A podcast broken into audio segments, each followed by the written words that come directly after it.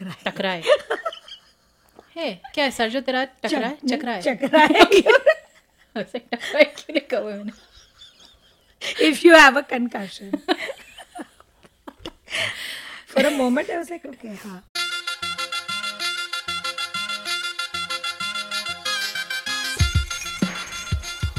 नमस्कार सलाम आपका स्वागत है।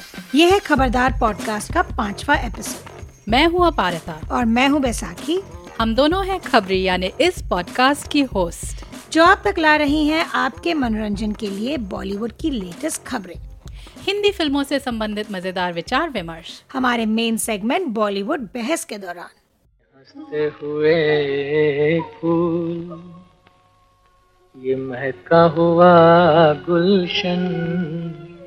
वो जो मेरे पीछे आया था और वो शायर है जूही डूबी हुई राहें। आपने ये मेरी नज़में छापने के लिए बुलाया था मुझे।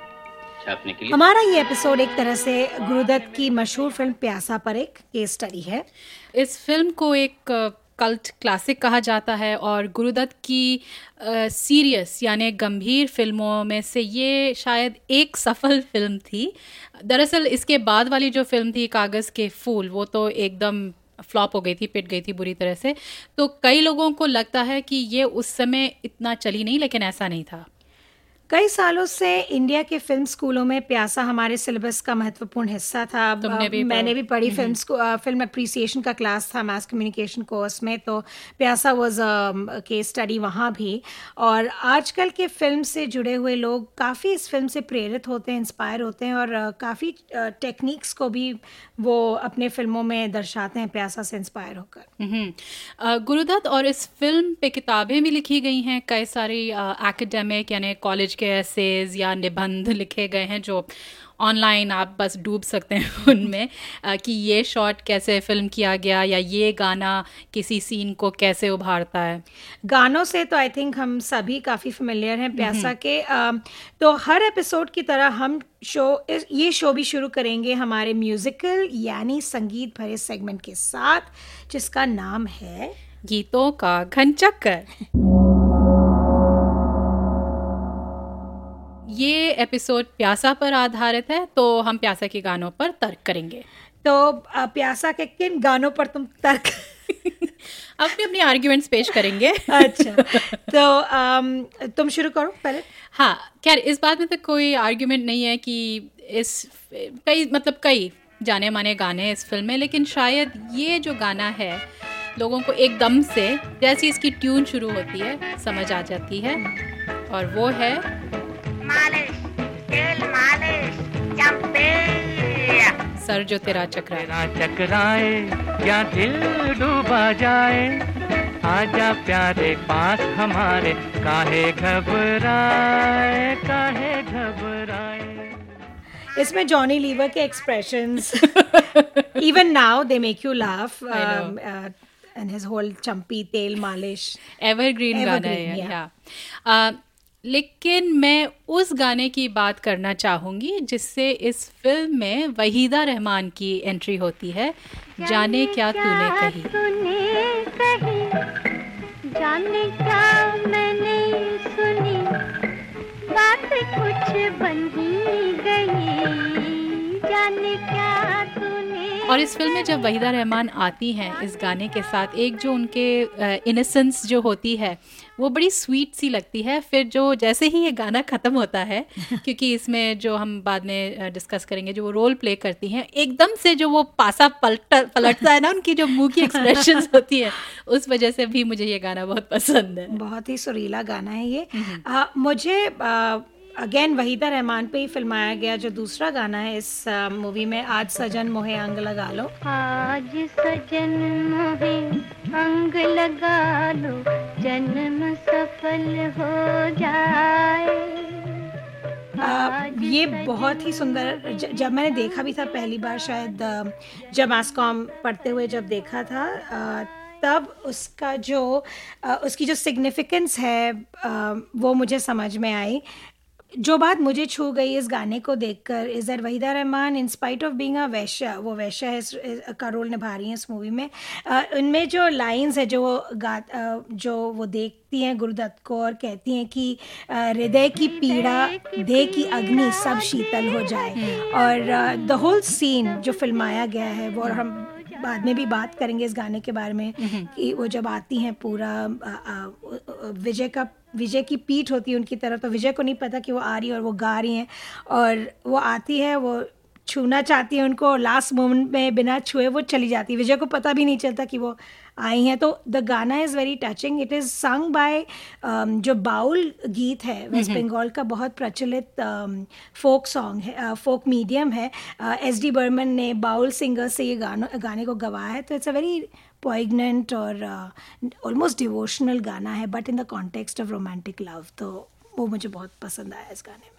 तो जैसा तुमने कहा इस गाने को बहुत खूबसूरती से दर्शाया गया है और इसमें काफ़ी टेक्निक्स यूज़ की हैं क्रेन शॉट्स वगैरह जो हम बाद में डिस्कस करेंगे। लेकिन फ़िलहाल वक्त है हमारे अगले सेगमेंट फिल्मी खबरें के लिए।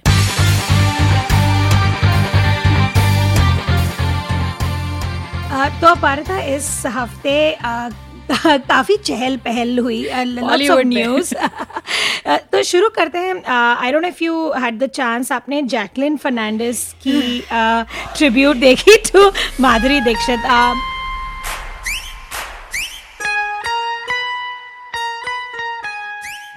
Okay personally love Jacqueline Fernandez मुझे बहुत अच्छी लगती है। पर some things should be left untouched जैसे कि तो बागी टू थ्री कौन सा आ रहा है टू तो बागी टू में जैकलिन फर्नांडिस Item number पे आइटम नंबर करिए एंड दिस इज़ द एक दो तीन reboot the famous Madhuri Dixit number from Tezaab Um, आपने देखा पारता? हम्म, उसमें आप, आपके क्या ख्याल है मेरे कि ख्याल की कुछ जैसे तुमने कहा कुछ चीज़ों को अनटच रह देना चाहिए। रहना चाहिए।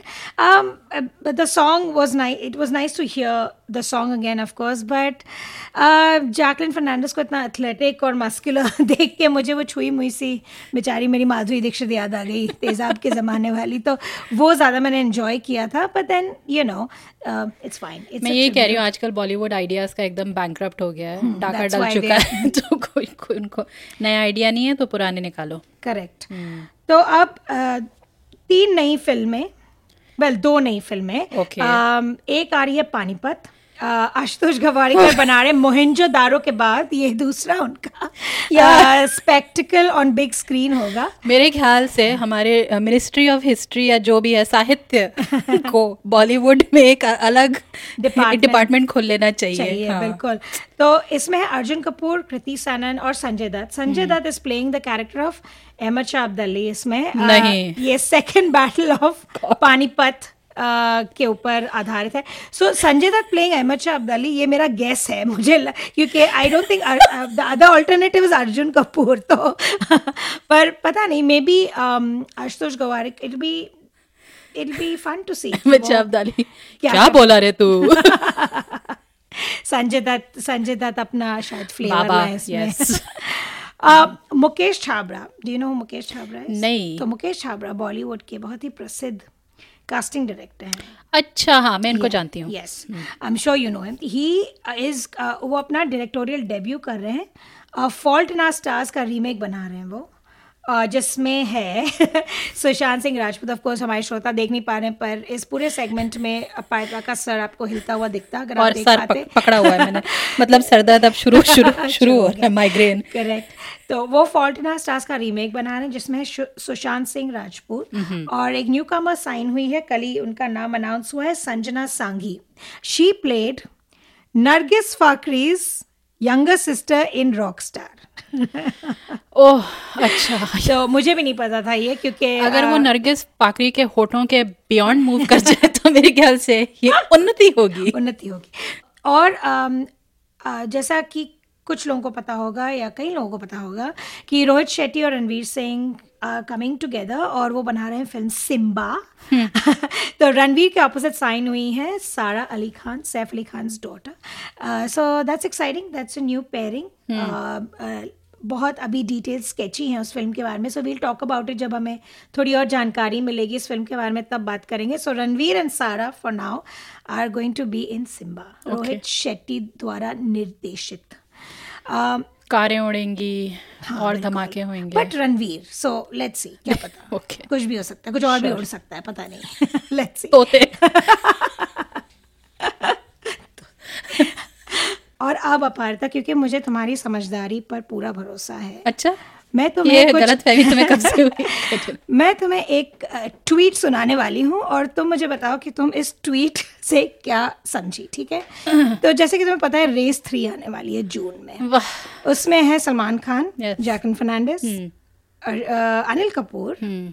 बॉबी देओल किसी की कमी बची मतलब Race is an awesome cast ठीक है? तो सारे सारे नज़र आएँगे। भरे पड़े। तो अनिल कपूर ने कल ट्वीट किया कि रेस थ्री का पोस्टर ट्वीट किया where Salman Khan is the first look of the movie his name is Sikandar in the movie तो are you ready for this तो अनिल कपूर ने ट्वीट किया first look Salman Khan as Sikandar. इसके लिए family word नहीं पूरा sentence है। अब बताओ इसका मतलब क्या है? इसका अगर इस इसको अगर तुम एक्सप्लेन कर सको मैं तुम्हें कुछ भी दे सकती हूँ। तुम जो मांगो मैं तुम्हें दे सकती हूँ। इसके लिए फैमिली वर्ड नहीं पूरा सेंटेंस है। हाँ तुम ऐसे ही सोचती रहो और तब तक हम टिक टिक टिक। टिक दो। हम जाते हैं अपने अगले सेगमेंट की तरफ़।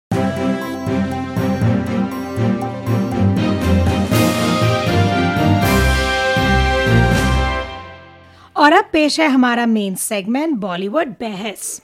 एक्चुअली मैं अभी तक अपना सर खुजला रही हूँ वो अनिल कपूर के के ट्वीट के बारे में। खैर। आई थिंक अबाउट इट थोड़ा टाइम लगेगा। खबरदार के हर एपिसोड में हम किसी एक विषय या थीम के बारे में बात करेंगे। इस हफ़्ते हम बात कर रहे हैं उन्नीस सौ सत्तावन की फ़िल्म प्यासा की। जैसा हम पहले कह चुके हैं प्यासा एक जानी मानी फ़िल्म है। और आज भी लोग देखना पसंद करते हैं। अलबत्ता ये बात अलग है कि वो लोग अक्सर काफ़ी सेंटिमेंटल किस्म के लोग होते हैं। क्या करें यार बेचारों को? Yeah. वेल प्यासा का निर्देशन किया है गुरुदत्त ने और ये उनकी सबसे बेहतरीन फ़िल्म एटलीस्ट वन ऑफ़ सबसे बेहतरीन फ़िल्म माने जा, मानी जाती है। टाइम की जो एक टॉप हंड्रेड लिस्ट आती है उसमें प्यासा हर साल फीचर करता है हर साल उसका ज़िक्र होता है। हम्म और निर्देशन के अलावा उन्होंने इसमें मुख्य पात्र विजय की भूमिका भी निभाई है। जिन लोगों ने फ़िल्म ना भी देखी हो, उनको शायद ये पता होगा और खैर हमने भी बोला है कि इसमें वहीदा रहमान भी थी। गुलाबो या गुलाब के किरदार में जो एक वैश्या होती हैं। और कई सारे मशहूर कलाकार जैसे माला सिन्हा, रहमान, जॉनी वॉकर, महमूद भी हैं इस फ़िल्म में। तो बात करते हैं क्यों प्यासा? आज साठ साल बाद भी एक क्लासिक फ़िल्म मानी जाती है। क्यों लोग उसको इतना पसंद करते हैं? और नॉट नॉट सिर्फ़ उनकी गानों की वजह से बट दूसरे themes and as a movie in general क्यों प्यासा हमें इतनी पसंद है? हम्म, पहले काम करते हैं प्यासा की स्टोरी क्या है? ये. तुम और मैं दोनों। तो पूरी फ़िल्म का प्लॉट बताना तीन लाइनों में लेके। तीन लाइनों तीन लाइनों में क्या इस फ़िल्म का सारांश।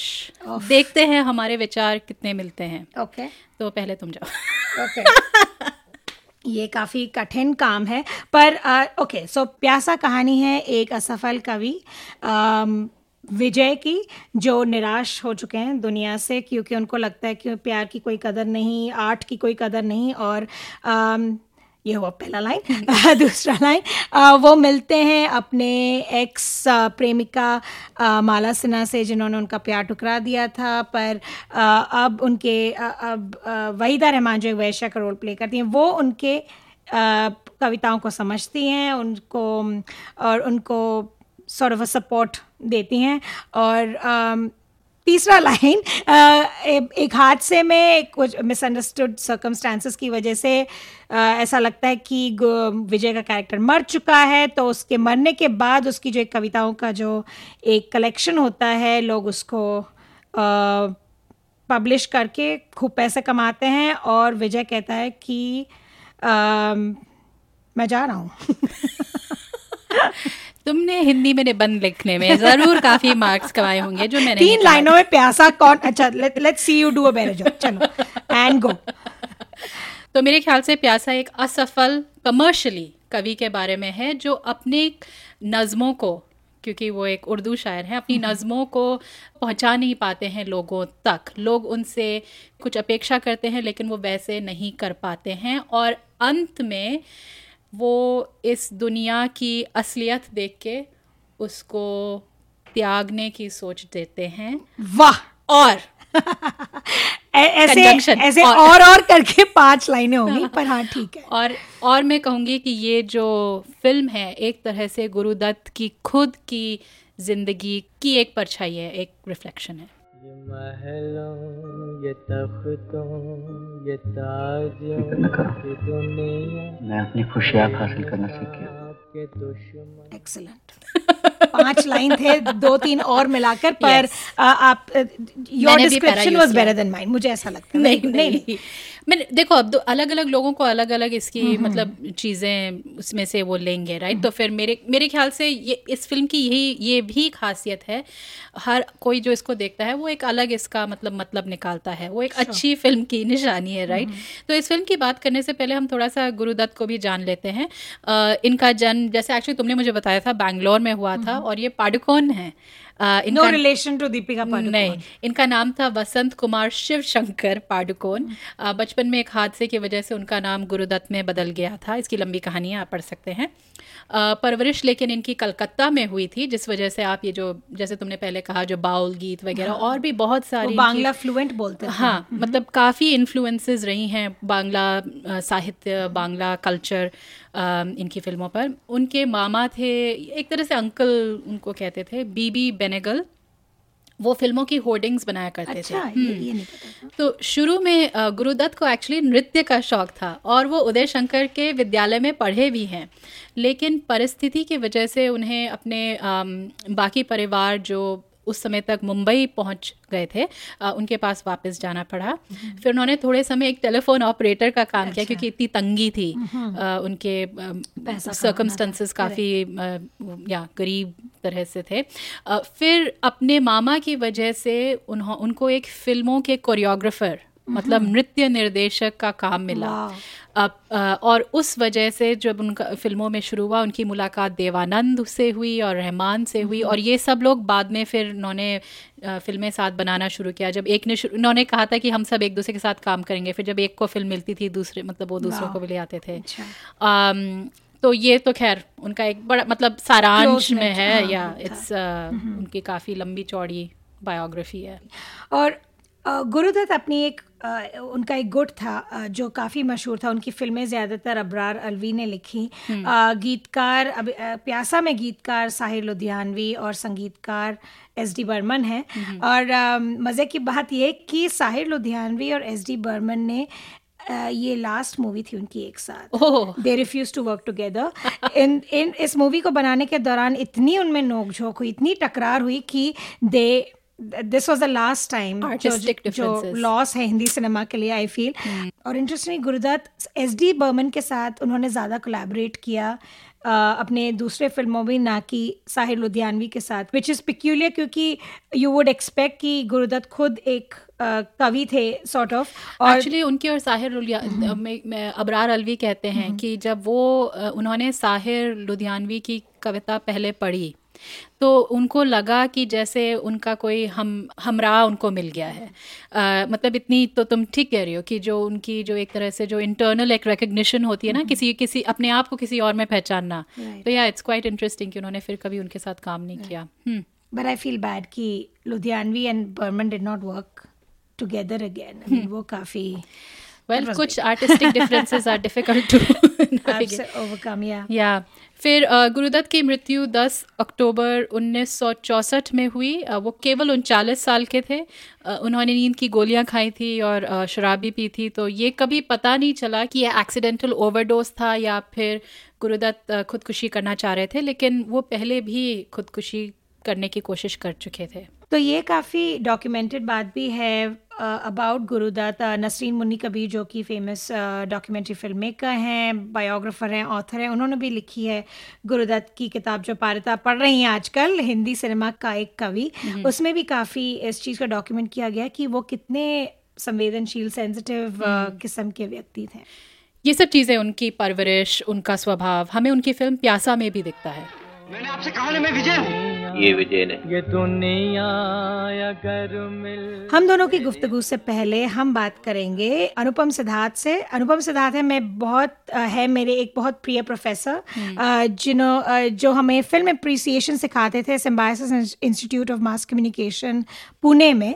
वो वहाँ के डायरेक्टर हैं और उनसे उनसे हमने काफ़ी कुछ सीखा not just about Guru Dutt film but film of that era उनके उनके क्लासेस में we read about Fellini and Satyajit Ray so वो दौर अलग था पोस्ट ग्रेजुएशन का जब हम बहुत इन्जॉय करते थे उनके क्लासेस तो सुनते हैं अनुपम सिद्धार्थ के विचार फ़िल्म प्यासा के बारे में। कुछ सिनेमैटिक टेक्निक्स की बात करें तो सबसे पहले ज़िक्र होना चाहिए उस आइकॉनिक शॉट का। ये दुनिया अगर मिल भी जाए तो क्या है कि शुरुआत में हम गुरुदत्त के किरदार को देखते हैं। एज अ सिलवेट वो खड़ा है एक चौखट में अगेंस्ट द लाइट और ये इन्वोक कर रहा है क्राइस्ट की इमेजरी को। वैसे क्राइस्ट की इमेजरी फ़िल्म में पहले और बाद में भी आती है। वो गाना गा रहा है विजय तो उसमें ज़िक्र आता है कांटों के हार का, जब गुरुदत्त और वहीदा रहमान के किरदार फ़िल्म के अंतिम शॉट में नेपथ्य में चले जा रहे हैं। तो the light seems to go through them जो रिजरेक्शन का इन्वोकेशन है। ऐसे तो पूरे फ़िल्म में क्यूरोस्क्यूरो लाइट का इस्तेमाल हुआ है, जो ब्लैक एंड वाइट फ़िल्मों में बहुत खिल के आता है। इसके अलावा जाने क्या तूने कहीं में वहीदा रहमान का किरदार, कॉलम्स, पिलर्स के पीछे से जाता है, जो हम इसके पहले भी गुरुदत्त की कई फ़िल्मों में देखते हैं, खासकर सुन सुन सुन जालिमा में, आर्या पार में इसका इस्तेमाल हुआ है, जो यहाँ पर बिल्कुल एक परिपक्वता के साथ सामने आता है।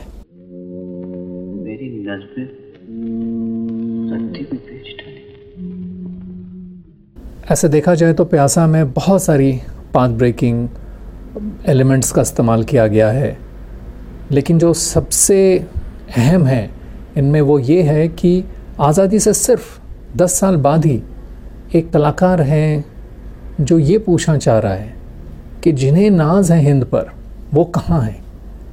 जबकि वो वक्त बिल्कुल हर्षोल्लास, सपनों का उम्मीदों का रहा होगा।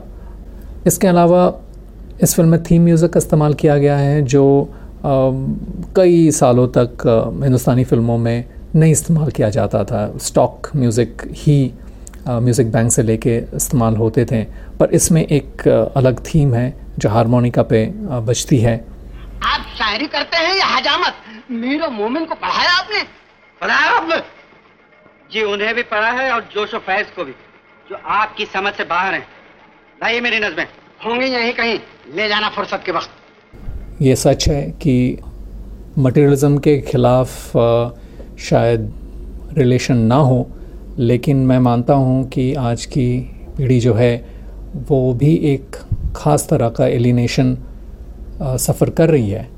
और इसलिए भी क्योंकि उनका ज़्यादातर वक्त वर्चुअल वर्ल्ड में गुज़रता है तो क्या कोई मुझे सही तरीके से जानता है, पहचानता है मेरी अहमियत को मानता है, ये एक सेंस ऑफ़ एलिनेशन किसी को भी हो सकता है, किसी भी ज़माने में हो सकता है, जो प्यासा में बखूबी दर्शाया गया है। तो मुझे तो ऐसा लगता है कि आज की पीढ़ी भी इस फ़िल्म से रिलेट करेगी। हमारे कॉलेज में हर साल इस फ़िल्म की स्क्रीनिंग होती है और मैं देखता हूँ हर साल और पीढ़ी बदलने में आजकल सिर्फ़ पाँच साल ही लगते हैं। तो हर नई जनरेशन भी इस फ़िल्म को एक तरह से अप्रिशिएट कर रही है। ये लोग मेरे दोस्त नहीं। ये सब दौलत के दोस्त हैं। कल तक जो मुझे पहचानने से इनकार कर रहे थे। पहली बार प्यासा देखने के बाद जो वो एक सीन मेरे जहन में बसा रहा वो था गुरुदत्त के किरदार का आखिरी मोनोलॉग जब वो माला सिन्हा के किरदार को ये समझाने की कोशिश कर रहा है कि वो क्यों वहाँ से दूर चला जाना चाहता है? उस वक्त तो वो पूरा मोनोलॉग मुझे याद भी था जो शायद कुछ इस तरह से जाता है कि मुझे किसी इंसान से कोई शिकायत किसी इंसान से कोई शिकायत नहीं है। मुझे शिकायत है समाज के उस ढांचे से जो इंसान से उसकी इंसानियत छीन लेता है। दुश्मन मुझे शिकायत है उस तहजीब से। उस संस्कृति से। जहाँ मुर्दों को पूजा जाता है और ज़िंदा इंसान को पैरों तले रौंदा जाता है। जहाँ किसी के दुख दर्द पे तो आँसू बहाना बुजदिली समझा जाता है। जहाँ झुक के मिलना मिलना है एक कमज़ोरी समझी जाती है। ऐसे माहौल में मुझे कभी शांति नहीं मिलेगी मीना। कभी शांति नहीं मिलेगी।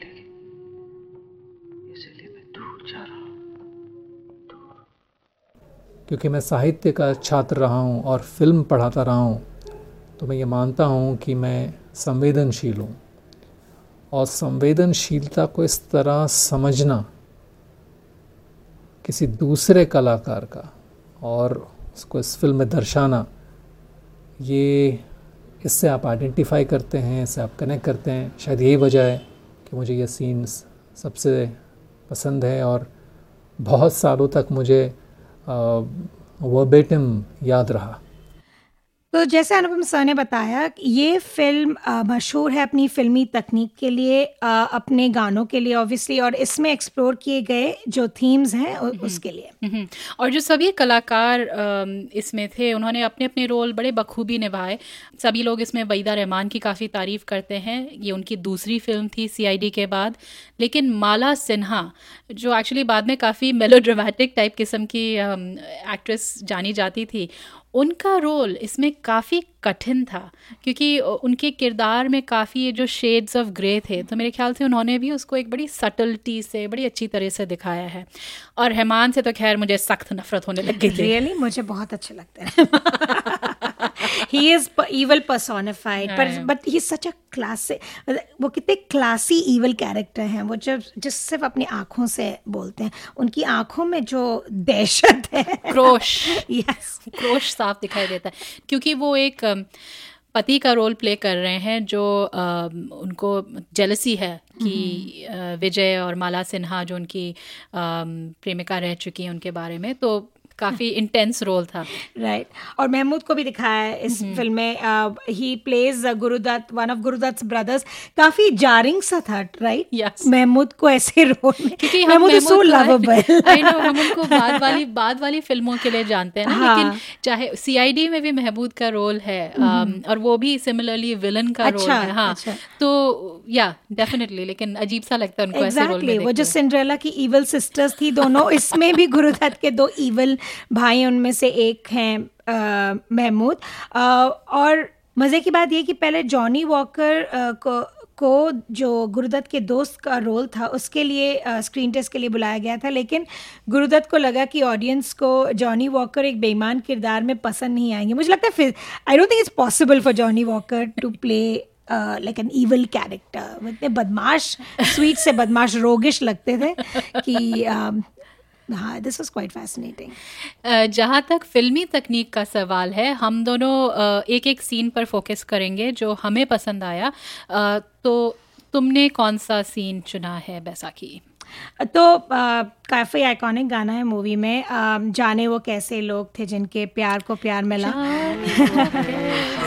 इट्स ब्यूटिफुल और um, आजकल के जो जनरेशन जो स्नैपचैट और इंस्टाग्राम की जनरेशन है for them this song would be the ultimate burn कि गुरुदत्त गए अपने एक्स गर्लफ्रेंड के घर बाकायदा मुशायरे में सब अपनी कविताएँ पढ़ रहे और, और Guru Dutt looking regal in his अपने वाइट शॉल एंड में बुक जो बुक केस की तरह भाद्र लोग बौद्रो लोग और वो लीन करते हैं बुक केस के ऊपर और जैसे एटीट्यूड से वो आँखों में आँखें डालकर अपनी वो जो भौएँ जो वो करते हैं। Long before Shahrukh Khan learn to move his eyebrows Guru Dutt had already done it और गुरुदत्त अपनी कविता शुरू करते हैं गाना शुरू करते हैं देर दीज ट्रैकिंग शॉट्स जिनके बारे में I think a lot of film students would know कि वो they were tracking in uh, Gurudat and Mala Sinha's characters and then reverse tracking just to show I guess distances दोनों में बढ़ गई हैं uh, then uh, close-ups का गुरुदत्त शायद close-ups के लिए भी काफ़ी uh, मशहूर थे तो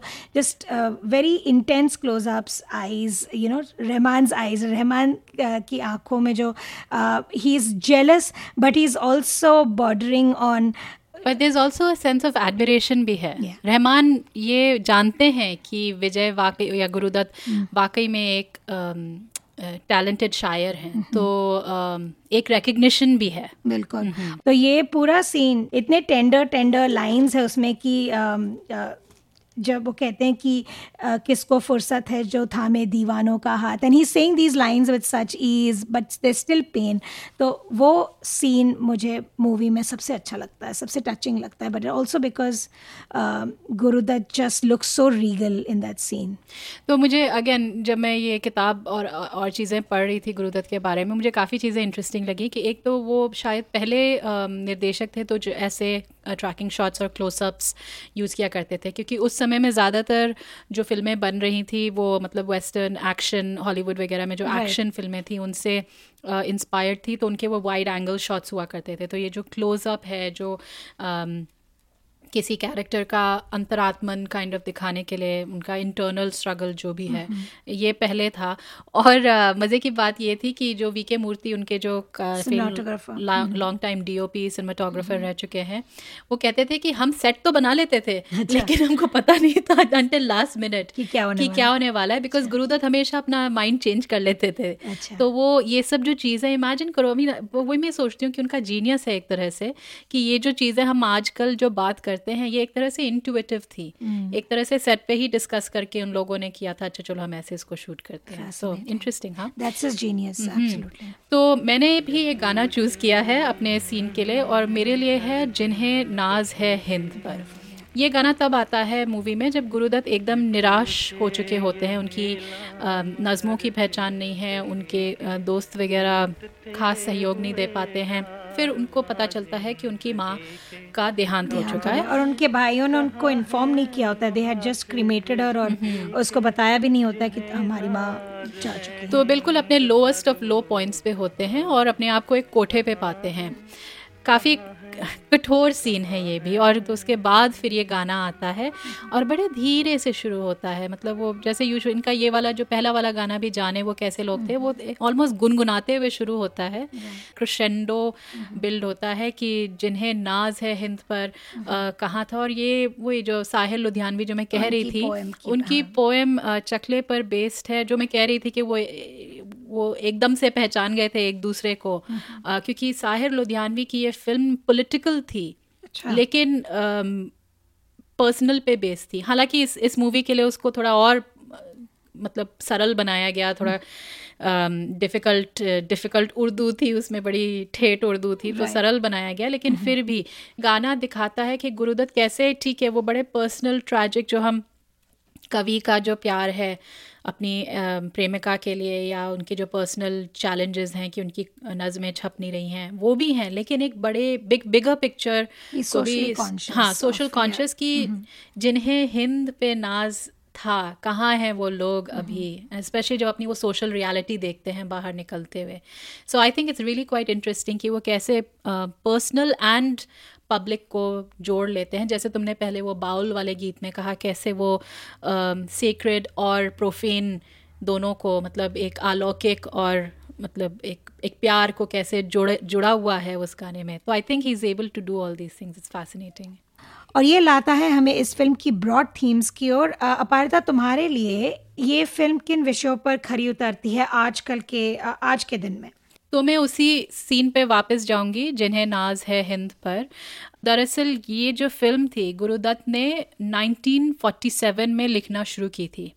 अभी अभी और उस समय उसका नाम कश्मकश दिया अच्छा था। ये बात नहीं पता थी तो और ये फिर दस साल बाद ये फ़िल्म बनाई हुई है।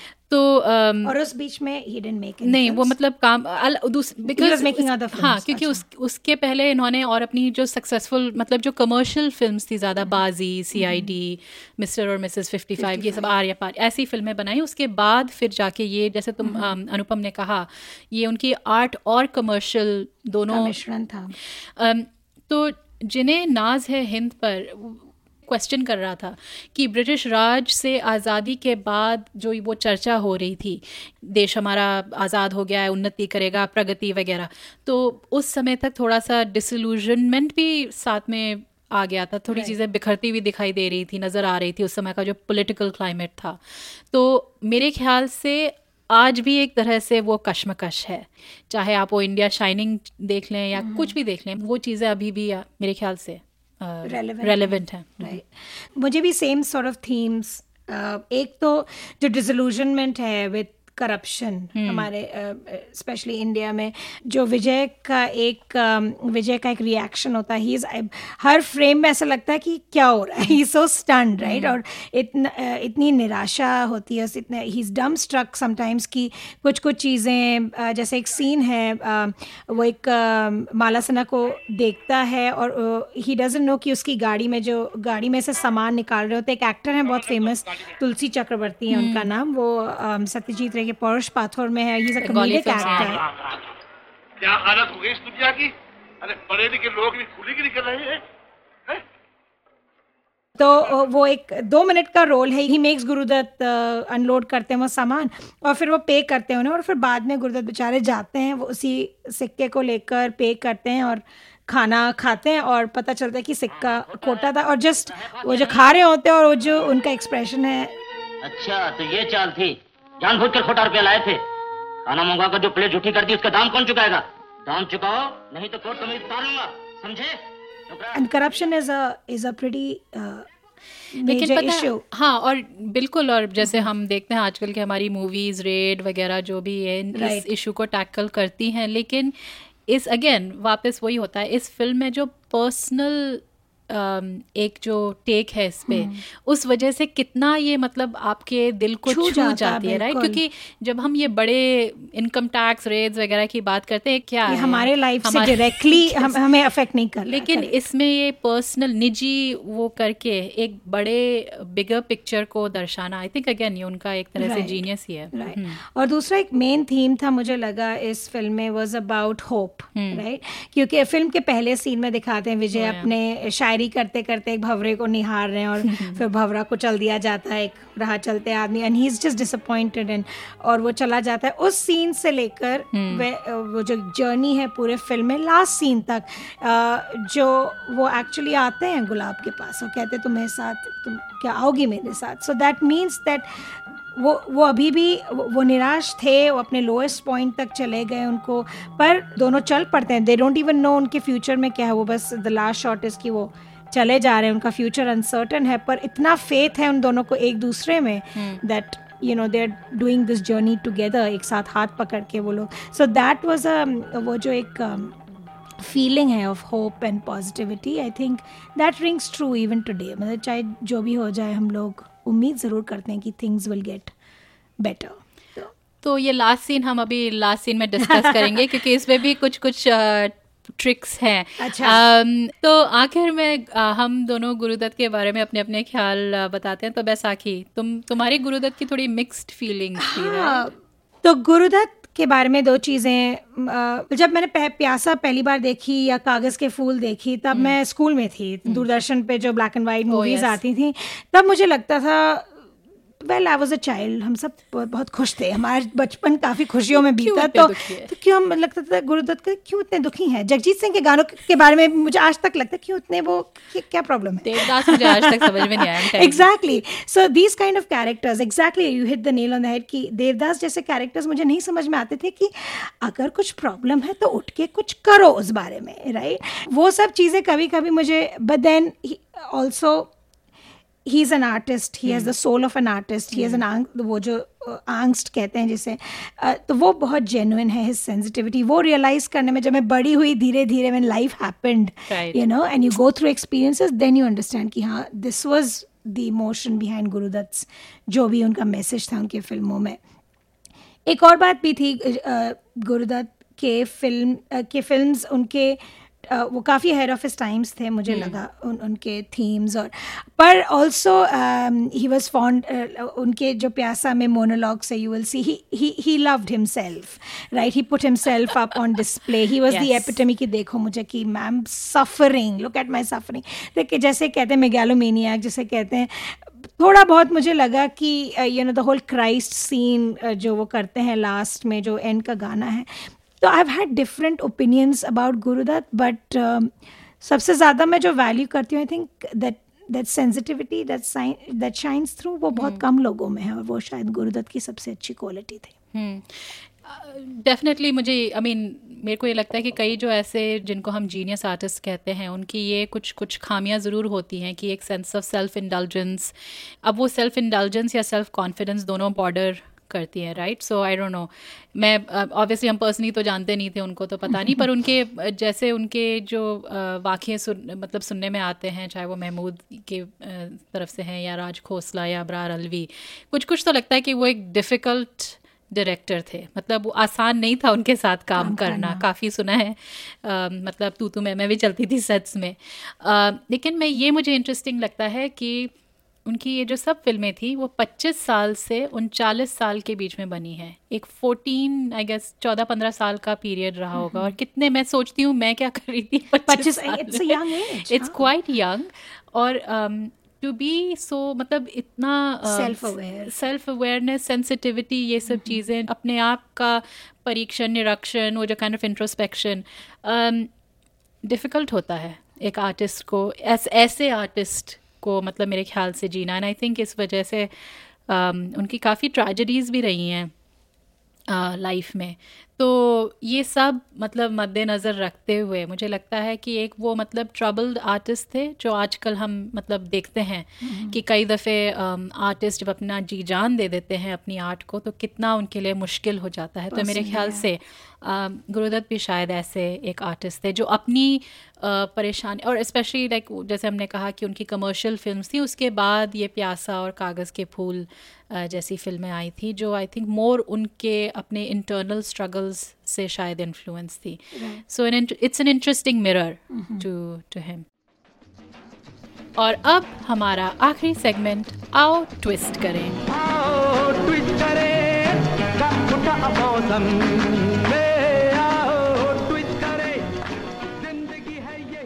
इसमें आप किसी भी मूवी की एंडिंग या किसी भी इम्पोर्टेंट प्लॉट पॉइंट को बदलने का सुझाव दे सकते हैं। आप अपने हर सुझाव हमें हमारे फेसबुक पेज के द्वारा भेज सकते हैं। अपने फ़ोन पर एक वॉइस मेमो भी बना सकते हैं और हमें ईमेल कर सकते हैं। और हम आपके कहानी के ट्विस्ट को इस पॉडकास्ट में प्रस्तुत करेंगे या आपके दूसरे सुझावों पर अमल करने की कोशिश करेंगे। प्यासा की एंडिंग को लेकर काफ़ी डिस्कशंस हुए। Um, जैसा हमने इस एपिसोड में डिस्कस किया गुरुदत्त काफ़ी मूडी किस्म के डायरेक्टर थे। उनकी शायद इस एंडिंग को लेकर भी कुछ दुविधा थी शायद।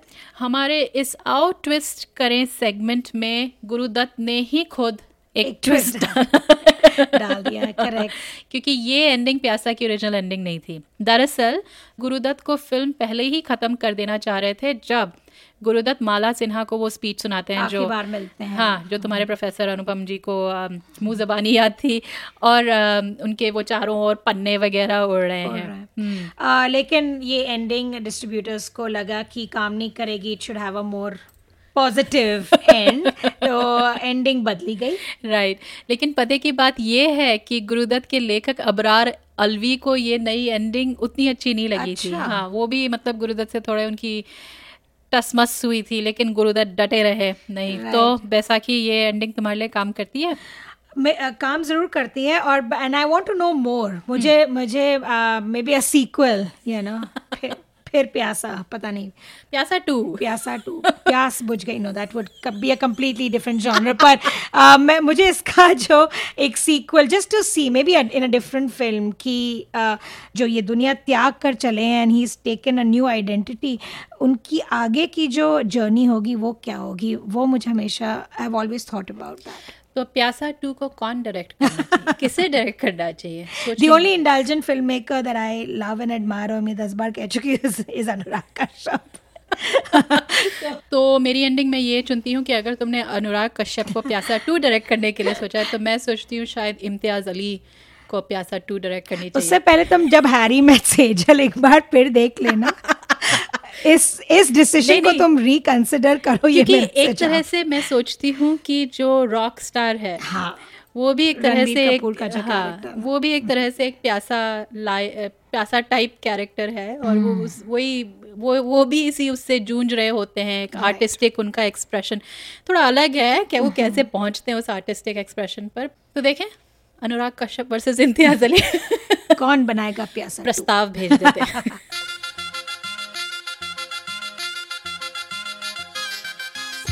तो खबरदार पॉडकास्ट का पांचवा एपिसोड यहाँ ख़त्म होता है। अगले एपिसोड में हम बात करेंगे फ़िल्म हिचकी की और क्या बॉलीवुड में डिसेबिलिटीज यानी कि अपंग होना या पाहिज होना ऐसे कैरेक्टर्स को कैसे दर्शाया गया है? इस बीच अगर आपको हमसे गुफ्तगू करने का मन करे तो आप हमें हमारे website Khabardar podcast dot com या फेसबुक पेज पे हमसे संपर्क कर सकते हैं। जाने से पहले कुछ लोगों का शुक्रिया अदा करना है। हमें तकनीकी मदद दी राजेश दुग्गल ने और अनुपम सिद्धार्थ को भी एक बड़ा सा थैंक यू अपने विचारों को हमारे साथ शेयर करने के लिए। हमारा थीम म्यूज़िक प्रोड्यूस किया है प्रोफेसर क्लिक ने और सबसे बड़ा थैंक यू आप सब सुनने वालों का। आई या गूगल प्ले म्यूज़िक या आप जैसे भी पॉडकास्ट सुनते हैं हमारे पॉडकास्ट को सब्सक्राइब ज़रूर कीजिए और हमारे लिए एक रिव्यू भी लिख दीजिएगा। इससे हमारी बहुत मदद होगी। तो अगले एपिसोड तक हमें इजाज़त दीजिए। और खबरदार रहिए।